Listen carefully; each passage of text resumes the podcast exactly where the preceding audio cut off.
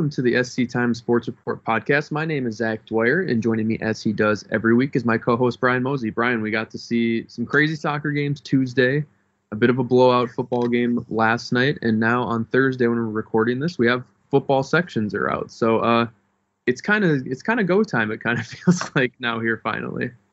Yeah, no, I I'm looking forward to my vacation tomorrow, but then I know that when I get back, it's going to be one busy uh, last week of October, which is fine. We have quite a few teams that uh, will be playing at state soccer. We have football section starting up next week. We also have, I think, volleyball is starting up for sections and cross country, and we have girls tennis state. So lots of stuff going on next week. So we will have plenty of coverage for all of you to read. Yeah, um, and yeah, probably stuff. a good time.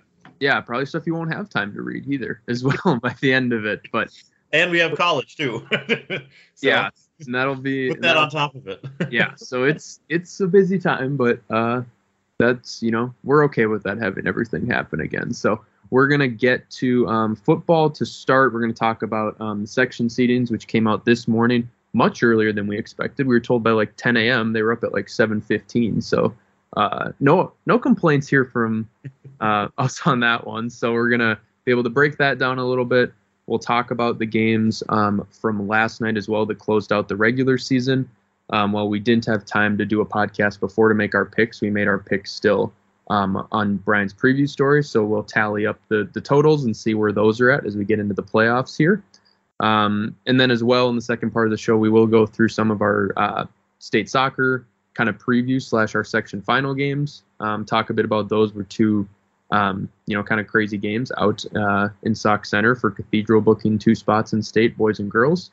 Um, another spot on the line tonight for two local teams with Tech and Rocori. So there's a whole lot going on um, and some conference cross country and other things as well. But um, we will start with football, where, as I mentioned, um, we have seven teams in four different sections that got their um, seedings released this morning. Um, Brian, where do you want to start? How do you want to kind of tackle this today? Well, um, we'll start off with the fact that I'm not good at picking games. Um, that's kind of a good statement. We'll start with that. Um, Dave is currently leading us 40 or with a 41 and 8 record. You're at 39 and 10, and I'm at 37 and 12. And even though people might say, Brian, you're only four games behind. Well, the thing is, is that we're in playoffs now. So things are a little bit more obvious in playoffs compared to uh, regular season. But you never know. You know, maybe Dave will pick all the underdogs and try and be that you know person. I don't know, but we'll find out. Um, but no, as for as for football, yes, like you said, we um, we actually have had two rounds of football um, since the last time we talked on the podcast. Uh, we had last Friday, and then obviously this this yesterday, since we're recording this on a Thursday, um, due to MEA weekend this upcoming weekend. Um, they usually have the games on a Wednesday to end the regular season. Um, sections will be on Tuesday and on Saturday next week. Um, I think what we can do is maybe we just go through um, the different matchups from last night, maybe talk a little bit about all the different matchups, and then afterwards we can kind of talk about how it scopes into the section tournament. Um, that might probably be best, um, and kind of go from there. Yeah, it'll probably be easiest to go team by team. Like you mentioned, I'd almost forgot that. Yeah, we haven't even talked about week seven games as well. So there's a lot to get to. So um, I think we'll start with Rocori because that's where we both were last night. Um, they had a bye week seven. That also makes it a little easier to to recap. They won 34 to six last night over Big Lake. Um, a dominant win. They're up you know they're up four scores at the half. Um, ran the ball basically at will in that game um, in a way that they really haven't been able to for most of the season. So um, that was a good sign leading into sections, and they're going to be the number two seed um, in their section in Class 4A, Section 8, um, which means they won't play Tuesday. They'll be playing Detroit Lakes, who's the three seed, um, next Saturday. I know you were able to talk to Coach Herberg and quarterback Jack Spanier after the game. What did you kind of learn from them and what they thought of the performance last night. Well, coming into their bye week on week seven, so last week, um, they they had two tough losses against Hutchinson and Willmar, and I mean, James Herberg, their head coach, kind of said, you know, if if you were at the game, you, the score kind of seems like it was a blowout, but really it was a lot closer than what the, the score represents. Um, so what they kind of did was last week they went through a lot of the fundamentals, the basic skills, um, things like that to just kind of tweak certain things. It wasn't like changing up your entire offensive package or anything like that. It was just more of the fact of, you know, we have the full, you know, we have the base. Now we just need to kind of tweak the small things. Um, and so they kind of went through all of that. They, it looked like they did a lot more motion last night um, from the backfield.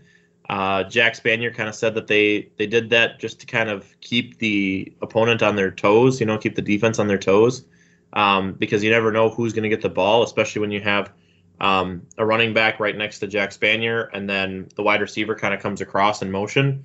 Um, he can obviously give it off to the running back, he can give it off to the wide receiver, or he could keep it himself. So three different options there, and you know every, the defense has to be aware of all three different options. So um, it was very effective against Big Lake last night. I think the big thing for them was they it was a little scary because obviously when you go into come from a bye week to end the regular season against a winless um, Big Lake team, Big Lake has nothing to lose. So it's kind of one of those scary matchups that it's like, you know, they also have changed their offense every single week. So even James was like, we didn't really know how to prepare for them because every single week there was something different offensively for them. Um, but I think they did a great job in that first half. They um, offensively and defensively were able to be very effective. That second half, it seemed like a lot of second uh, team offense and second team defense. Um, was able to see a little bit more of all those younger guys that might be taking over some roles. Um, but yeah, overall, a really good performance by them.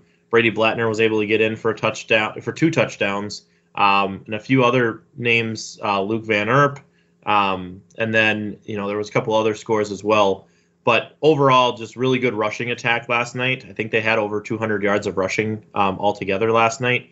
So that's always a positive thing to see heading into next week. But I think, I mean, we can also get to this when we when we talk about Apollo. But I think Corey got a nice matchup um, for that section tournament because I, I think Apollo definitely looked like they could have been the three seed and maybe trumped Detroit Lakes. And so then you'd have Apollo and Rocori, which obviously we know how that ended with a 22 to 20 victory for Rocori. But uh, I think Detroit Lakes might be a little bit of an easier matchup. Not saying either one of them is going to be like a breeze, but I think Detroit Lakes might be a little bit of an easier matchup with who they've played this season. Yeah, I would agree. Just with um, Apollo, you know, beating a 6A school last night that, like you mentioned, we'll probably talk about next. Um, and then also um, just being able to, you know, only keep it with a score with Becker, who's number one in the state in their class, win a couple games weeks prior. Yeah, they're they're trending in the right direction, and probably isn't a team you really want to have to see um, in sections right now. So yeah, so Rocori did get a pretty good deal there, getting a home game again um, at their stadium and um, facing Detroit Lakes, who um, you know doesn't really play any similar opponents. That's always kind of the wild card when they get to sections because they play um, you know just teams that we don't see all year long, so you can't really have any comparison. Um, the last time they played Detroit Lakes was um, 20. Well, they played for the 2019 section championship game when Rocori went went on to win the state title. They beat them 14 to six, um, kind of upset them when Detroit Lakes was undefeated that year and the number one seed in section. So um, you know, there is some recent history there, um, especially in a section that's so small with only five teams. You're likely going to be seeing some of these same teams each year. So,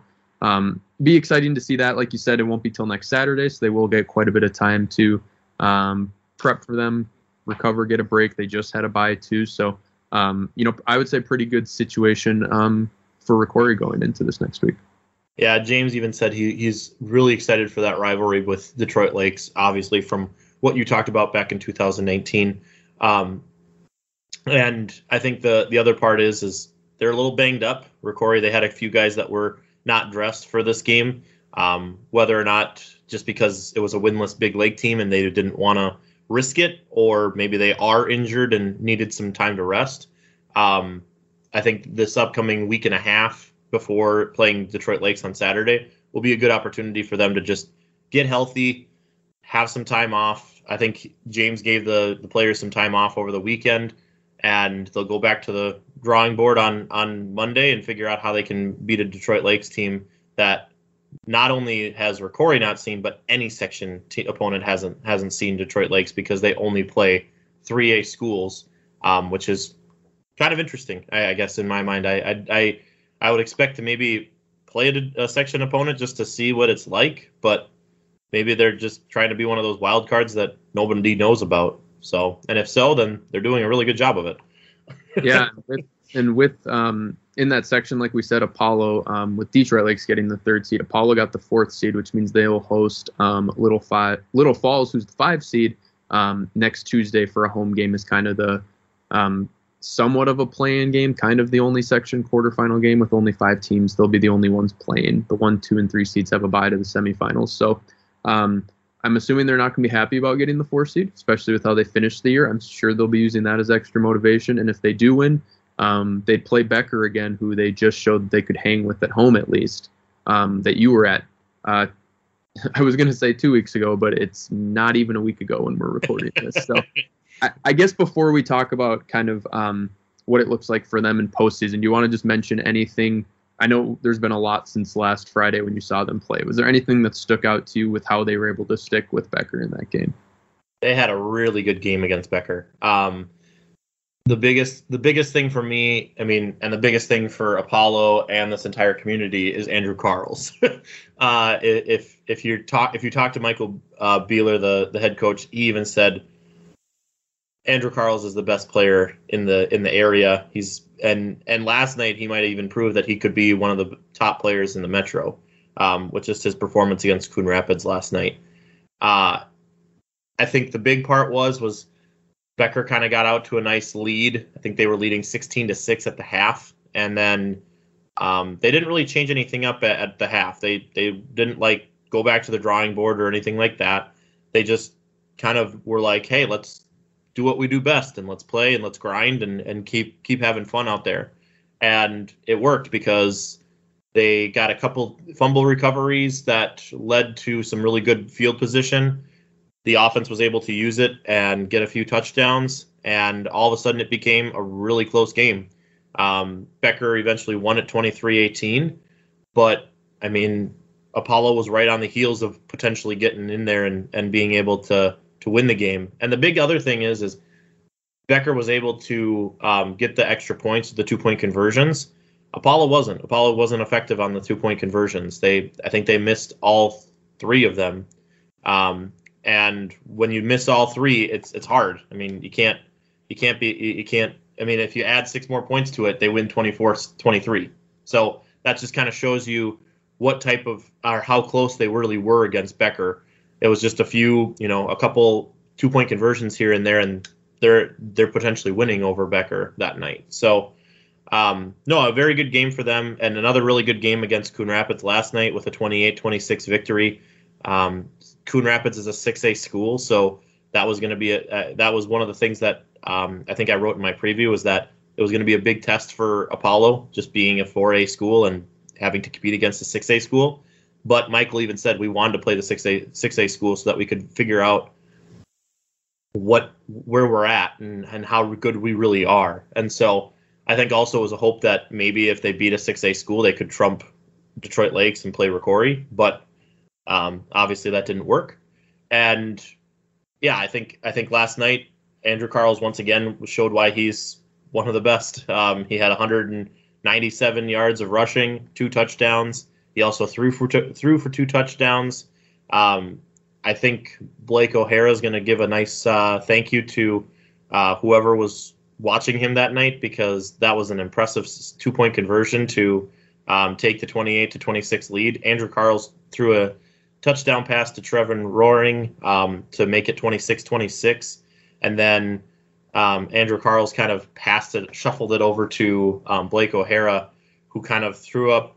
He, he saw that there was about seven different Coon Rapids players coming after him, and just decided to toss up a prayer in the end zone.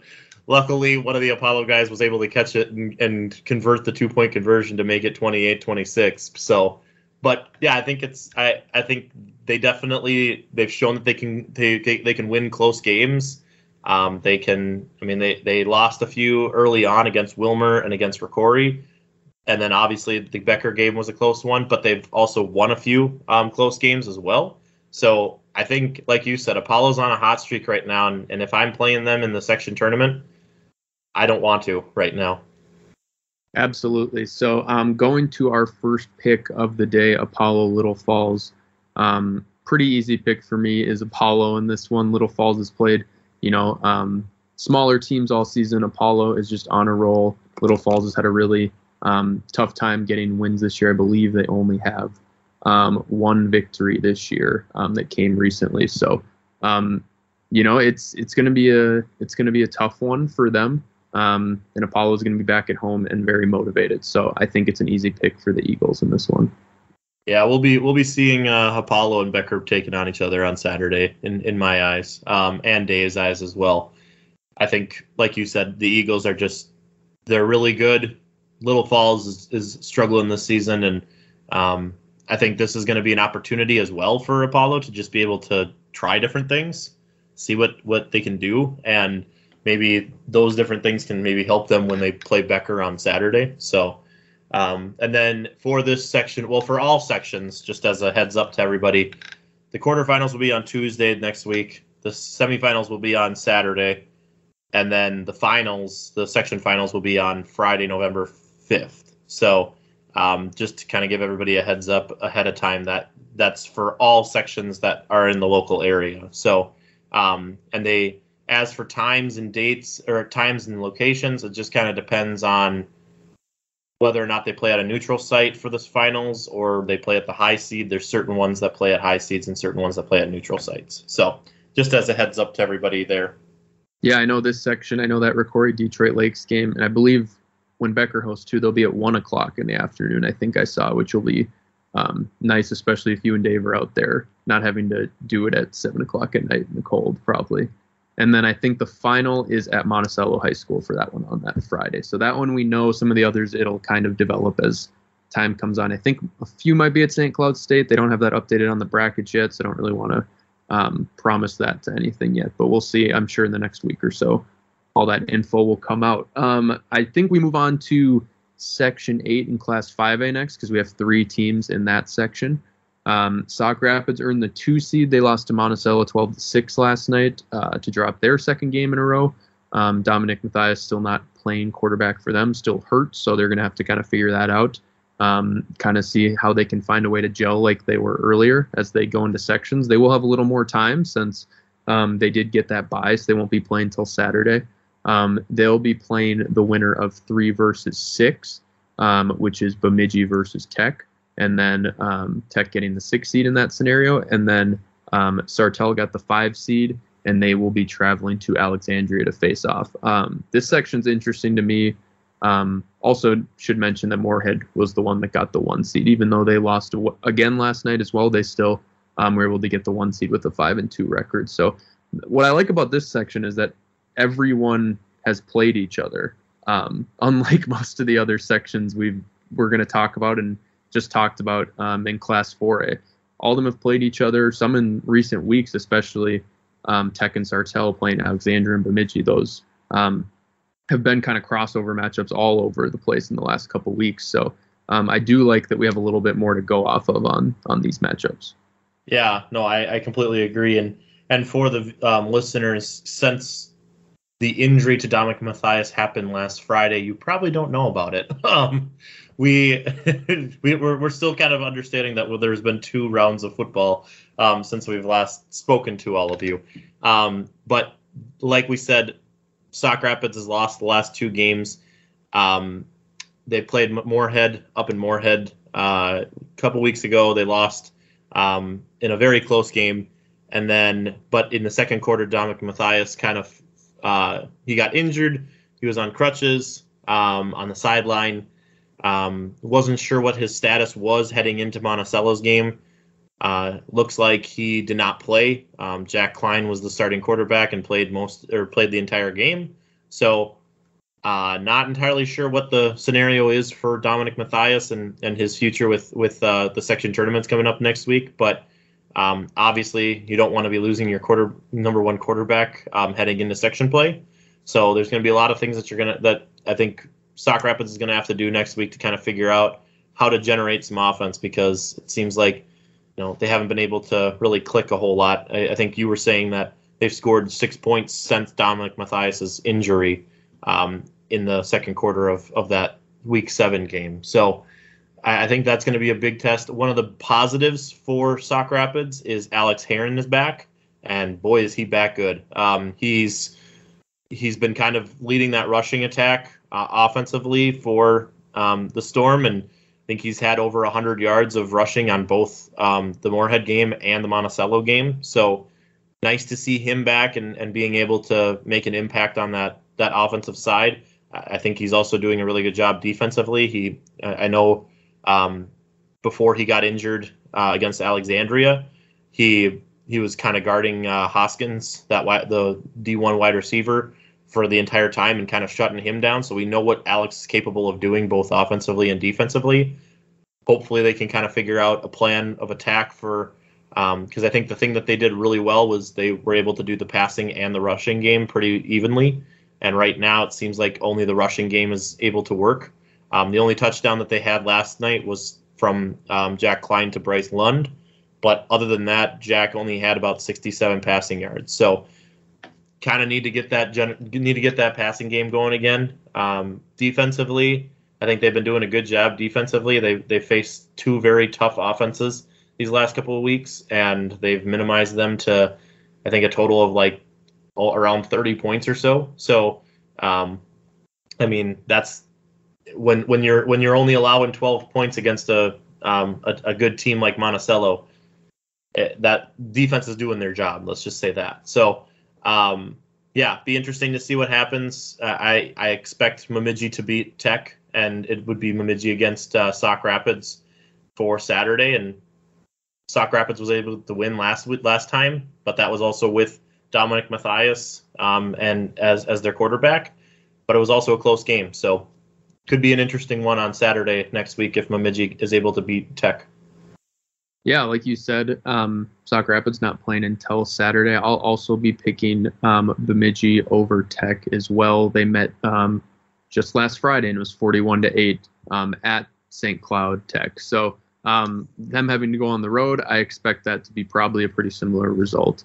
Um, Tech 0 8, see if they can kind of break that, do something different. But um, the most they've scored this year is still 21 points, um, and they've been giving up a lot more than that every game. So that's just going to be tough to to overcome. I'm assuming Dave picked Bemidji in that one as well. Yes, he did.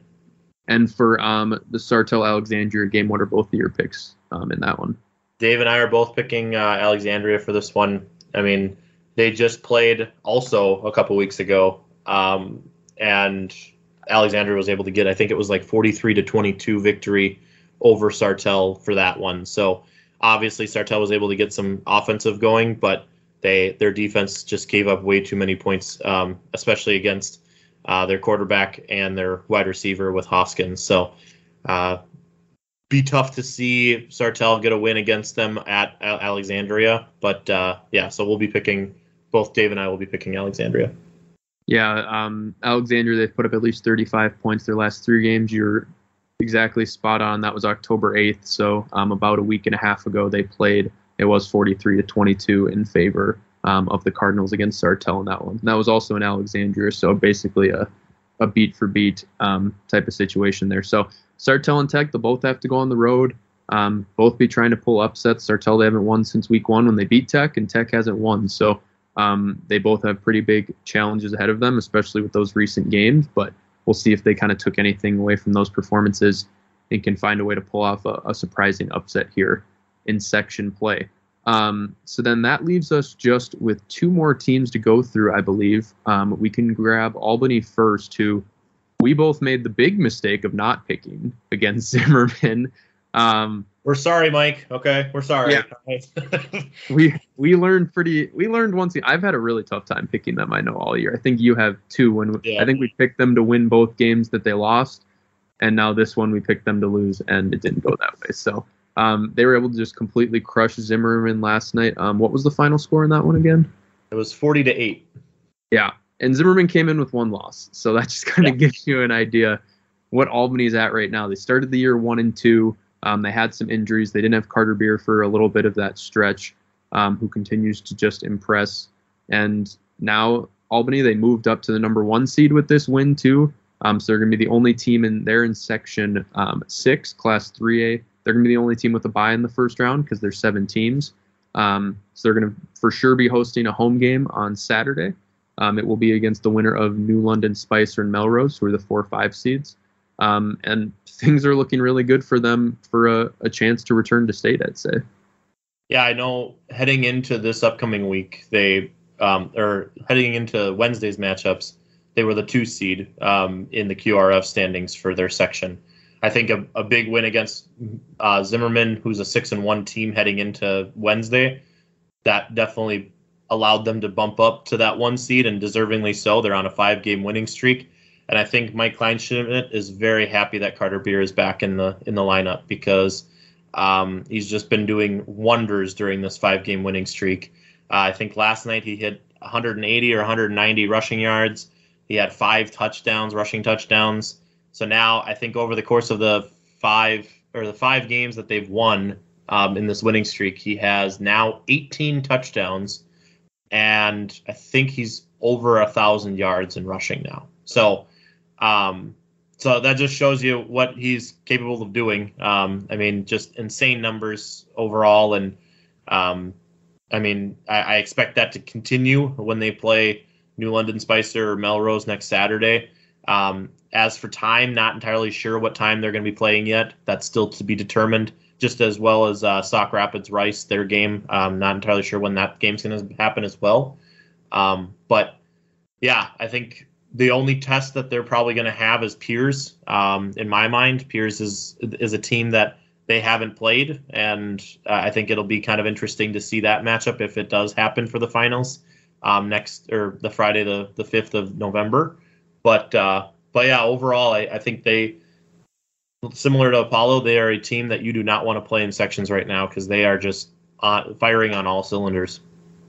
Yeah, and it comes a couple weeks after you know they they barely were able to beat Cathedral only by two points. They had to hold on, didn't put up a ton of points there. Um, they were able to beat um, Foley the following week, but it still wasn't as convincing as we probably would have expected, only winning by two scores. Um, and then they just absolutely throttle Zimmerman, which um, I just shows they're they're definitely peaking at the right time, like they want to be, um, and they're putting things together. So yeah, if if they would be able to make it to a section final again and play Pierz, that would be interesting. I'm assuming that would be. I think I saw it St. Cloud State again. Those two teams met there in 2019. Pierz won and ended up going on to uh, win a state title as well. So um, a lot to play for in that one, and uh, will be interesting to see if Albany can kind of keep this this rolling. And then um, the last team who used to be in Albany section moved over to section five of 3A now um, is Cathedral, who um, they're the last pick we'll make as well. They're going to be um, heading to Milaca. Cathedral actually jumped up to the five seed um, after last night. It was pretty close there between five and six, so they moved up. Um, so they're going to be getting that spot. heading on the road to Milaca, who they did lose to 40 to 16 a couple weeks ago.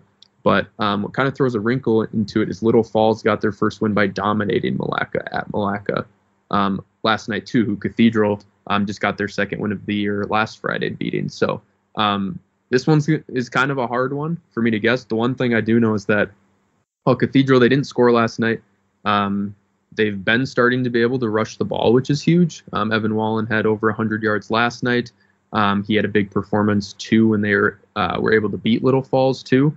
Um, that's developing, and the defense continues to look great. I mean, Princeton was putting up what like 50 something points a game, and while it was tough conditions last night in the rain, um, they still held Princeton scoreless for three quarters, which was incredible. And I don't think anyone's done anything close to that this year. So, um, you know, they're still they haven't found they haven't put it all together on offense yet this year for a full game. Um, but there's a lot of good signs there. Brian, what's your pick going to be in this one? Yeah, I think um, both Dave and I are both picking Milaca for this one. Um, it, it's tough because you know obviously like you said cathedral's looking good defensively i mean like you said three straight quarters of scoreless um, game last night against princeton. And I, I, think princeton over the last four or five games they've um, they've scored at least i think like 45 or 50 points each game. So i mean that just shows you what cathedral's defense is capable of doing. Um, I just it's hard because the last I think it was like two or three weeks ago I was writing or I was talking about we need to see the running game for for Cathedral because they've had like 28 rushing yards in like three games, and then they got the rushing game going, but then the passing game went away, and so then now it's like okay we need to see the passing game, but we also need to see the running game.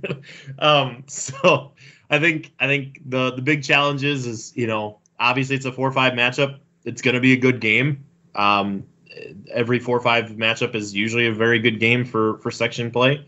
Um, they know what's on the line. It's either win or go home. So I think this is going to be a big challenge for them. Is you know can we have a full defense and offensive performance? Because if you can, you can beat Milaca, no problem. But um, but if you if if there's something that's missing there, it might be tough to to beat to beat Milaca on the road. Yeah, for this one, I'm actually. I think before we started, I said I was going to pick Milaca. I've changed that to Cathedral just in just in the course of us talking. I don't. I just am getting a feeling. Also, just with Milaca, the form of the two through the the last, well, not even two weeks, one week. Milaca lost 41 to 8 to Zimmerman at Zimmerman, and then they lost, like I said, 41 to 18 to Little Falls last night. Um, now they will be at home, and you know, a couple weeks prior they did blow out Cathedral, so um, it's tough to pick. But I just think with Cathedral, especially defensively, what they've been doing, um, I think they might be able to force some turnovers, maybe be able to use that to kind of kickstart their offense as well, get them some good field position, um, and we'll see if they can convert. But I'm going to pick the Crusaders in this one, um, and also maybe try to inch closer to Dave in the total standings too. That wouldn't hurt either. I'm I'm out of the running, so I'm just going to go with Dave because clearly he's doing a good job with picking. So, um, but but yeah. So as for like we said, as for next week, um, we can't tell you where we're going to be yet because we honestly don't know. And when we get ready for the second segment of this podcast, you'll understand why because we have like a bunch of soccer state tournaments that are going to be happening. So we're not sure if that's going to happen Tuesday night, Wednesday night, Thursday night. So um, obviously the, the only home game on that Tuesday is Apollo that's taking on um, Little Falls. The rest of them are all on the road. So more than likely, if we do go to a game, it'll probably be Apollo um, against Little Falls. As for Saturday, a lot of good matchups at home. You have uh, uh, Sauk Rapids at home, Albany at home, Rocori at home. Um, so plenty of good matchups there. So I'm sure we'll probably find something and we'll get some we'll, we'll definitely inform you on what happens that's all i can promise you right now because i don't know where we're going to be next week so i think we'll just flip a coin on saturday and just kind of figure it out at that point so I, I'm I'm down with that idea because well you're off on Saturday so you go enjoy the day. I am off that Saturday, but I just we I'll be the one here Saturday when it's like so who's playing in state when what day yeah. for soccer how does this affect us yeah so We'll both we'll be get, pulling our hair out, but I'll be yeah. doing it in Arizona. You'll be doing it in Minnesota. exactly. So we'll figure that out. The one thing um, I failed to mention is that um, if Cathedral can win against Milaca, they would play Annandale, who's the number one seed. They're the only team with a bye um, in their section. So um, more than likely, Cathedral as well will have to be going on the road most likely throughout the whole section if they want to keep advancing. But I think yeah. So we those are our four. So we have four picks um, for this weekend that we mentioned. The only difference um, was that I picked Cathedral versus you two picking Milaca. So we'll see.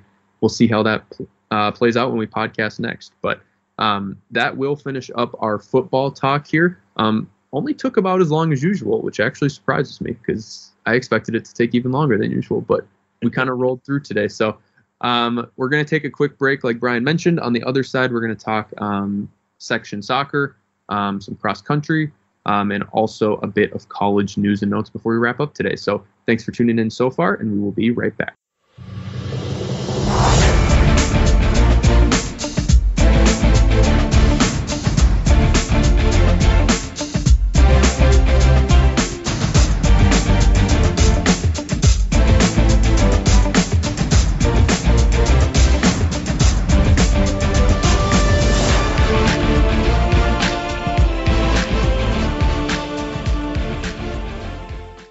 And welcome back to the SC Times Sports Report podcast. Um, it feels like a while ago at this point, but Tuesday night, Brian and I were both out in Sauk Centre for, I think by the time we got home, it was like an eight-hour, eight-hour ordeal slash round trip from when we left to head out there for um, double header of section Um, 8A soccer, we had Cathedral boys and girls in section title games. Um, I feel kind of bad because the Cathedral girls they won three to nothing, made it for the first time in 16 years, and then I feel like it got upstaged by just how insane the boys game was. Um, for sure. Which, which one do you think we should start with in this one? I think let's start with girls just because um, they they they competed first, um, and yeah, really good game for them. Um, they were able to win three nothing against Fergus Falls, and it seemed like kind of right away they got they got that uh, that goal, and it kind of felt like it trickled into eventually winning the game. Yeah, it was. You know, we were just setting up behind the goal where it actually happened. It was about what less than two minutes into the game they put a ball in the box. Um, Ava Schmidt, she kicks it up. It hits the top of from really close range. She kind of mishits it, hits the top of the goal, bounces down, kind of right on the line where it could have either been called the goal or not. The Fergus Fall goalie kind of went to grab it and it kind of rolled a, a step or two over. Um, and it was a goal. And all of a sudden they went crazy. And it was like, oh, so this is happening. So they they have the lead, and um, for almost the rest of that first half, they really dominated possession. I would say too.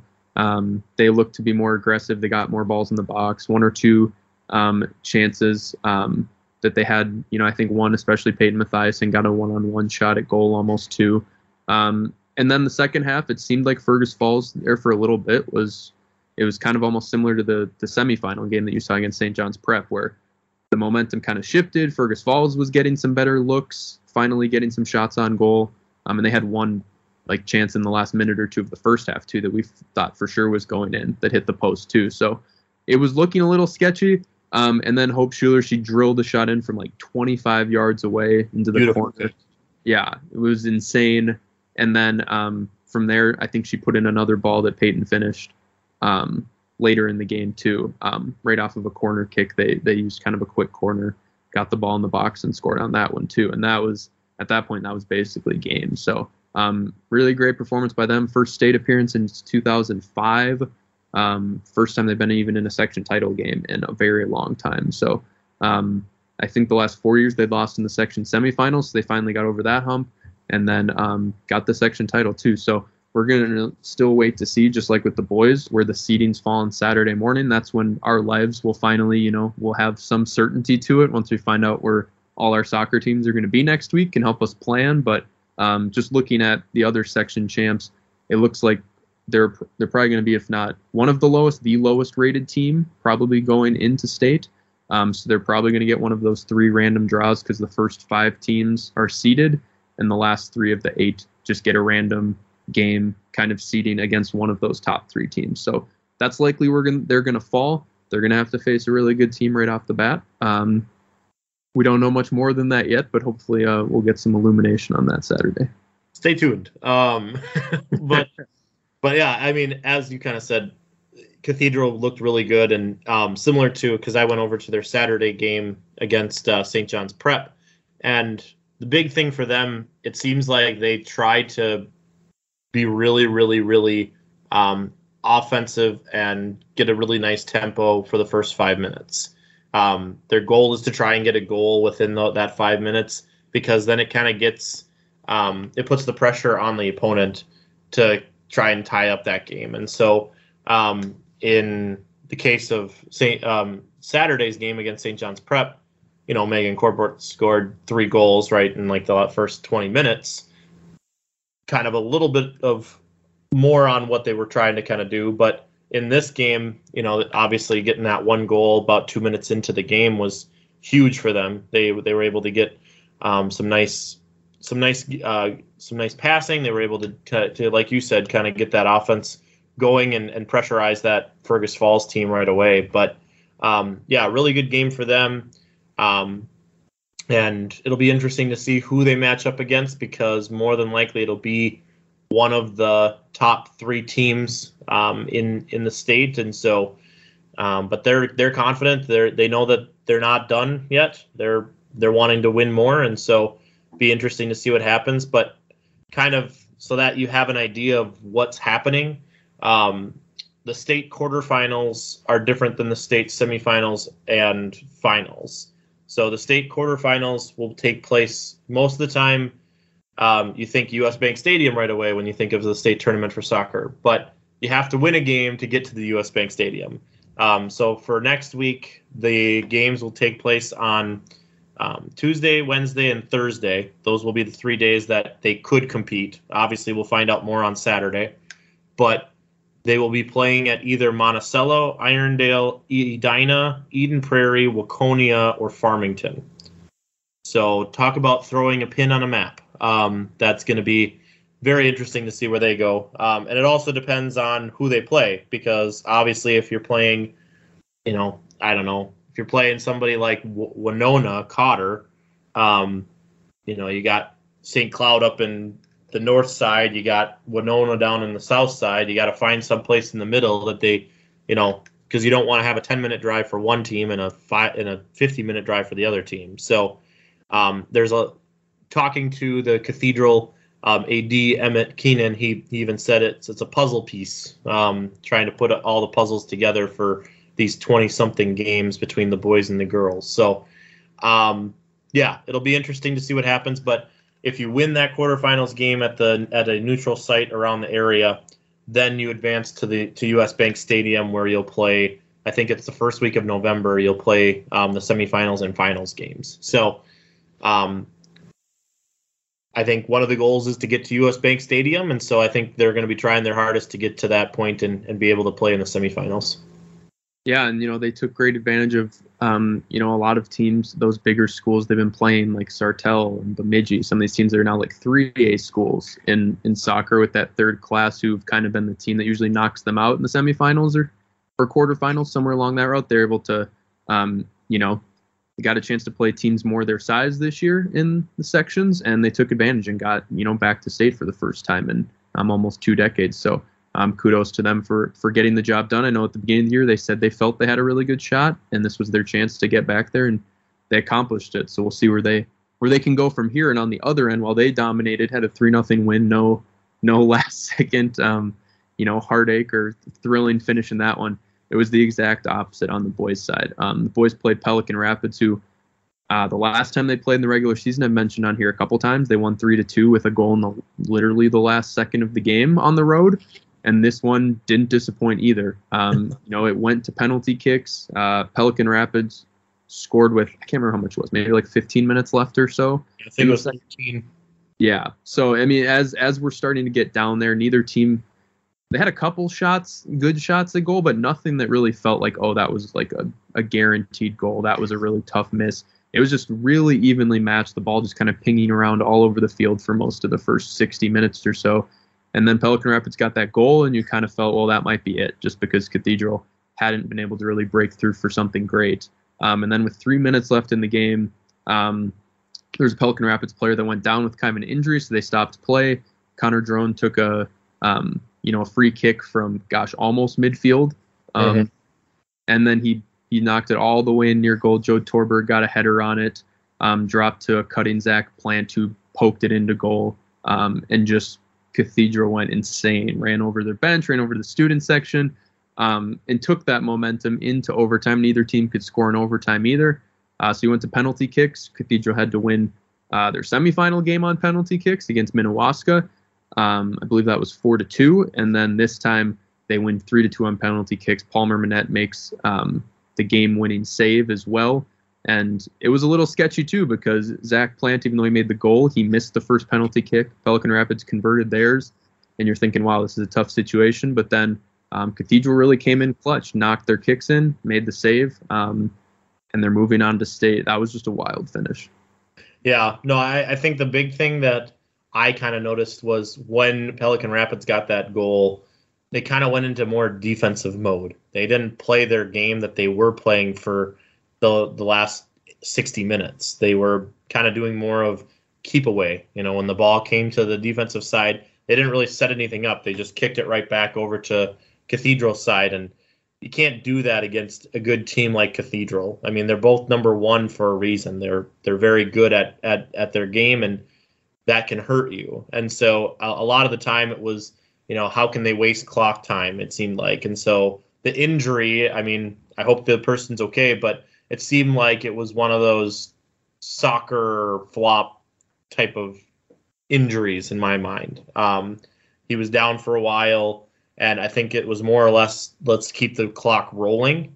And I mean, it, I mean, he, he seemed to get up and, and walk off fine um, after the injury, but that type of stuff it allows, like you said, for a team like Cathedral to be able to take advantage on a free kick. And you don't want to have a free kick opportunity for them. You know, it's it's not it's not gonna it's not gonna be good for for you because Connor Drong is one of the Mr. Soccer finalists, rightfully so, because he's had a phenomenal season this year, and he took advantage of it. Um, and Lucas Hansen and Connor Drong um, was able to they were able to get the two goals right after Zach's miss in, in the penalty kicks. Chandler was able to score his goal, and then you have Palmer, um, their their goalie, being able to, you know, finish off the penalty kicks with a nice save. I mean, that was a really nice save and it was kind of just like a gut feeling of okay, do I go left or do I go right? And pick the right side um, because he was able to get a nice nice save on it. Um, you could tell how excited he was because he punted that ball about four thousand feet in the air after he found out that he won. Um, and yeah, I mean it was it was really fun. Um, it, it was a really good night for us because obviously it's it's it's a lot easier to write a story when both of your teams win. It's even better of a story when they win in penalty kicks. Um, so, I mean, overall, just a really fun night over at Sauk Centre. Um, I think I think it was probably one of my favorite nights because even though it was a long night and you know we, we were there till 11 o'clock at night and then stayed up till 1.30 or 2 o'clock writing stories and putting up galleries and stuff um, it was a lot of fun to just see all of that hard work pay off because a lot of these kids have been working since the end of the season last year. I mean, a lot of these guys play club soccer. They um, they work out during the off season. They practiced really hard during the summertime, and it, it's nice to see something like that pay off um, for these Crusaders, especially with how many seniors both the girls and the boys have. You you kind of knew that this was the year. It was kind of make or break type of thing, and so um, yeah. So I think it's I think it's a good opportunity for them. Yeah, and you had um, you know, a good student section as well that was loud and getting into it, especially as the night went on. You also had the girls team that had just won section title, you know, all stay and watch the guys and cheer them on to it. I thought that was pretty cool. Yeah. Um, and then even on the penalty kicks, they ended up being on the exact other side. So the entire student section got up, ran to the other end so they could be on the corner of the goal where they were taking the penalty kicks. And they ran over to them after too. So it just, it was an awesome atmosphere, awesome time. I know um, Emmett told us too it's the first time they've ever played soccer on that field mm-hmm. of all time. They've had the turf for you know about a decade, he said, but they've never played soccer on it. Um, and this was the first time. And now um, today, actually, that we're recording this, you're going to be going back there for a section final um, game as well. So it just was a lot coming together for kind of um, storybook type of ending. We'll see if they can continue that going in state as well. While the girls probably will get one of those random seeds, there's a decent chance that the Cathedral boys could get one of those top five seeds. I think they finished. I think they finished the last rankings maybe about seventh in the state or so. It might have even gone up higher. Um, it kind they kind of shifted all throughout the year um, of the the coach the coaches association poll. So um, they've been pretty well regarded. I think in QRF they were like fourth seeded as well. So there's a pretty good chance they're going to get a decent draw um, and maybe even be favored against the team they're playing in the first round. Um, and for them, it's it's been a long time coming too. They've never they've made state. I believe this is the tenth time um, and they've never made it to a state title game. They've there's been you know a couple. I think their last time was like a fourth place finish about a decade ago. So I know they're gonna be very motivated for that with this crew that they have. They have four all-state players on their team, and then Connor he leads the state in assists too. So a lot coming together for them to try to to make kind of a, a magical run here, and we'll, we'll see how that comes out once we get the seeds. Definitely, no, for sure, and like you said, I mean, I think one of the nice parts is is since they made it into three classes this year for soccer, Cathedral got kind of the better end because they a lot of teams went up to 3A, a. Lot of the 1A schools that were 1A went up to 2A, and so Cathedral kind of got a light a little bit of a a nicer setup there, and um, I think they can maybe do some damage in, in the state tournament this upcoming this upcoming week. Um, but on the other end, um, the game that I'm going to be going to tonight at Sauk Centre again, I think they have a reserve spot for me now um, after going there for a couple times. Um, but the tonight's game will be against number four Rocori again and number two Tech. So one of the local teams will be going to state. So we'll have three teams at state next week. Um, don't worry, we're not pulling our hair out yet. Um, And the reason why is because Rocori had a phenomenal game against number one at Alexandria on Tuesday night. Um, the Spartans traveled up up north to go to um, the Cardinals area, and um, they kind of started off with with a bang. Um, Alexander um, Sunjo and Eduardo Alvarez Mendez, they both scored goals in the first half to give uh, Rocori a two to nothing lead. Uh, one of those goals came from a penalty kick, so was able to take advantage of those types of mistakes. And then Rocori's defense just was on fire apparently, um, and was able to stop any shot that came their way. And Mendez was able to get another goal in the second half to make a three nothing lead. Alexandria scored late, but um, the Spartans were able to come off with a three to one upset against a very talented Alexandria team that I think has only lost two games this season. Um, third one was on Tuesday night, and the Spartans will be heading out off to Sauk Centre where they'll play Tech, who beat Apollo one to nothing. Um, Pablo Irabanen, um, he got the goal um, on Tuesday night for Tech, and it seemed like from what Dave kind of told me, because Dave Schwartz was at that game doing photos, seemed like it was just a lot of back and forth, um, in the sense of just really good uh, saves as well as some missed opportunities where maybe the ball went above the the goal or um, just wasn't able to connect on it, and so it deflected off a player or whatever it may be. Um, but just some really good defense on that one. So um, be interesting to see how that kind of unfolds. Tech was able to beat Rocori this season.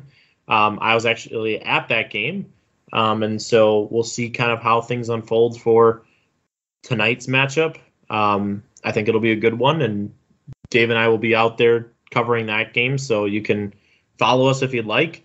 Um, the only other game that happened on Tuesday night was number one Moorhead. They beat number five Sartell three to nothing in Section Eight Three A, um, and so the the Sabers are done for the season now after after losing that game. Um, Moorhead being a very very tough team to beat, and especially being the first time going up into 3A for for Sartell. I mean, a really good run for them, being able to reach that semifinals for the for their first season in, in Class 3A. So, um, but yeah, I guess maybe I, I, don't know if you have any comments about that Tech Rocori matchup tonight, but um, should be a fun one. Yeah, it's just kind of funny. I wouldn't have thought when you saw that game and when was that September that that would be the section final. Um, Tech had been having a little bit of a rough patch at that point. Um, Rocori didn't have any, too many wins at that, um, you know, at that point either. So um, the fact that they kind of are coming together for a section title game, and we for sure going to have one, one of them in state to follow too, I know is pretty exciting for us. So that will also be released on Saturday, along with Class A, like we mentioned with Cathedral Boys and Girls. So um, I'll have a story up that morning to let people know what to look for, um, so that um, can see where we're going to be that week. But um, otherwise, for high school, the last thing before we get to college, I'll just mention cross country. Um, our teams in the Central Lakes Conference and Granite Ridge Conference, they had their um, conference meets this last week. They're going to be having sections next Thursday, but they each had their respective conference uh, meets here on Tuesday for the boys in the Central Lakes. Sartell was the top team in second place. Um, they had Eli Hansen in fourth and Seth Westrup in seventh, while uh, Vincent Kaluza from Rocori finished second. So all those guys kind of trying to eye, um, you know, state qualifying positions as well. Sartell will be up in 3A, so it's going to be even a little tougher. But um, they still have been putting in really good times where they might be on the verge of being able to to make an appearance at state as individuals or see how the team goes too with um, a pretty good finish to the season. On the girls' side, um, it's going to be kind of a it's going to be interesting in sections. Let's put it that way because girls for Alexandria, Rocori, and Willmar, they're all three of the top um, seeded teams in the entire state. They're all top five in the state, and they're going to be battling it out for team qualifiers at sections. So um, Rocori finished second in this one.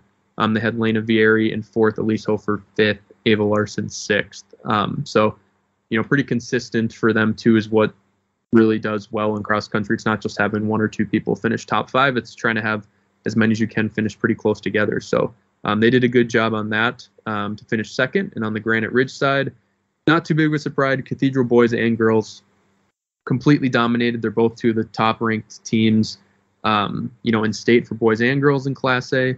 Um, they continued to show it by just winning by huge margins. Um, for individual wise, though, um, Albany was the one with the top spots. Grant Mares finished first in the boys' race.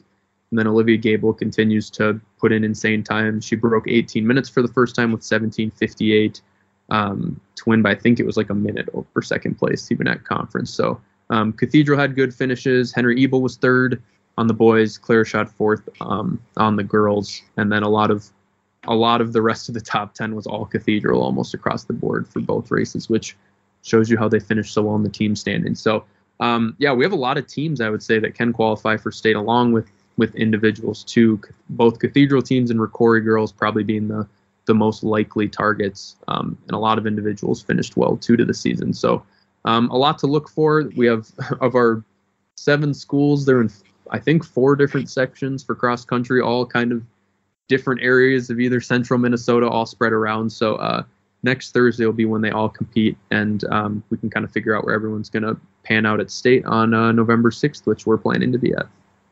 Yeah, I think I think that's a fair assessment. On November 6th, we'll be there, um, having like I think three or four teams in in at the state tournament, and then individuals, and you know, just I think our entire I think the entire St. Cloud area is going to go up to or go down to St. Olaf that That's that week. it's kind of feeling like, yeah. Yeah, yeah. So don't worry, we'll have coverage. Um, but yeah, other than that, I think that kind of wraps up high school um, content for this podcast. As for college, um, kind of surprised that St. Cloud State University is still like up and standing, um, and uh, no fires or anything like that. Um, so maybe talk a little bit about why I'm saying why I'm surprised that St. Cloud State campus is not on fire right now. um, that's a fair assessment. Yeah. So last Good transition, right? yeah, great transition, flawless. Um, last Saturday was St. Cloud State hosting the Gophers. Um, it was the first time they'd played. Uh, Bob Motzko is the coach of the Gophers. First time he'd been back facing St. Cloud, um, back in St. Cloud. It was homecoming, sellout, first sellout crowd I think I've been to at least, or there's never been a crowd that big since I've been here for about two years. So um, just great atmosphere, um, just packed to the brim. Uh, Gophers um, able to win four to three in overtime. On the three on three overtime, about 10 seconds in, maybe. Uh, Nick Perbix, uh, St. Cloud State defenseman, he's skating with the puck. He kind of gets grabbed from behind. He goes down. Um, play kind of seems to stop because they expect a penalty to be called. They don't. The Gophers grab it, go and score, um, and then kind of all hell broke loose. Um, you know, Gophers start celebrating. Fans start throwing um, bottles and cans and everything onto the ice that they could, um, just in frustration because it just was very evident um, to basically everyone except the officials apparently that that was a penalty call. You could see the discourse on that for a couple days on Twitter or wherever you wanted to go.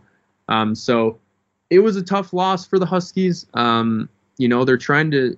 When I talked to Brett Larson on Tuesday or at his press conference, he said, you know, that they're trying to use it as fuel, but also not focus on it too much because it is over. It was a mistake. Obviously, they're still, you know, frustrated that it happened at such a key moment, but there's nothing they can do about it now. So um, they have Wisconsin this weekend, the first time they faced Wisconsin since 2013 when they were in the WCHA together. Ever since they moved to the NCHC, they've never played each other again. Um, so it'll be kind of cool to see that um, old rivalry renewed here um, in St. Cloud on Friday and Saturday again. So um, yeah, it's it's tough. St. Cloud they're they're four and two this season now, but they're still number three ranked in the country because they've only lost to number one and number four um, and they're going to continue to play top ranked teams uh, in the next coming weeks. So, you know, it, it was really disappointing, um, but you know, you move on and you continue through non-conference with conference play just starting up um, in a couple weeks. And then the other main thing is um, St. John's football continues to be dominant in a way they haven't been in a very long time. Um, third straight shutout last week. The game I was at against St. Olaf. Um, I think it was 56 to nothing. Yeah, that sounds right. So they've been 155 to nothing in their last three games, is how much they've outscored teams. So um, they're going for a fourth straight shutout against Gustavus on the road um, this Saturday. If they'd pull that off, it'd be the first time, um, I believe, since uh, the 60s when they won their. It was 65, 64, something like that, where they won their second national championship. They did four shutouts that year in a row that's the only time it's ever been done in their entire history. So the defense has been insane. The offense has been incredible too. Um, they continue to roll through conference play, um, and we'll we'll see where it goes, I guess. But right now, I, I don't really see anyone stopping them in the next couple weeks because it's been insane. Yeah, it seems like seems like a very successful uh, couple couple of weeks for for St. St. John's, and then also you know splitting splitting the series against Mankato and um, the Gophers. It's always, I mean, even though you, know, you, hope to get two wins against both of those teams, I mean, they're one and four for a reason. So um, see what happens when they play Wisconsin, and then I think you blink here soon, and um, towards the early part of December, UND starts coming into town, and then we start to then we start to have some more fun uh, fun matchups there um, towards the winter time. So um, yeah, no, definitely definitely going to be a fun couple of weeks here. Um, I know next week, this week is Wisconsin. Next week, I think you said St. Cloud is off um, for hockey. So um, so that'll be that'll be nice because it's one less thing that we have to necessarily worry about that that last week of October, um, and then they'll be back in action uh, to start November. But yeah, I guess anything else to add for both college or high school sports? No, not really. Yeah, so just the main things for coverage, like you said, you're going to be off the next couple days after going to section final soccer tonight. Um, and I will be out at St. Cloud State both nights, Friday and Saturday, for the Wisconsin series with Dave um, see if St. Cloud can get to six and two this year, continue things rolling. Um, Wisconsin was ranked early in the year. They lost their first two games. They dropped out of the rankings, but they're still sitting right on the verge, kind of, of that top 20 rankings or so. So still a, a really good team that that won both games last weekend. So it'll be their first road games of the year um, as well. A tough test coming to St. Cloud. So uh, we'll see how it goes. But it should be exciting again. So yeah, so just continue to check sctimes.com for all of our coverage on high school, college, everything going on, because um, this is basically the busiest time of the year almost. But um, we're hitting it in stride. So um, I think that will about do it for today's podcast. So once again, thank you for tuning in to the SC Times Sports Report podcast, and we will see you again next time.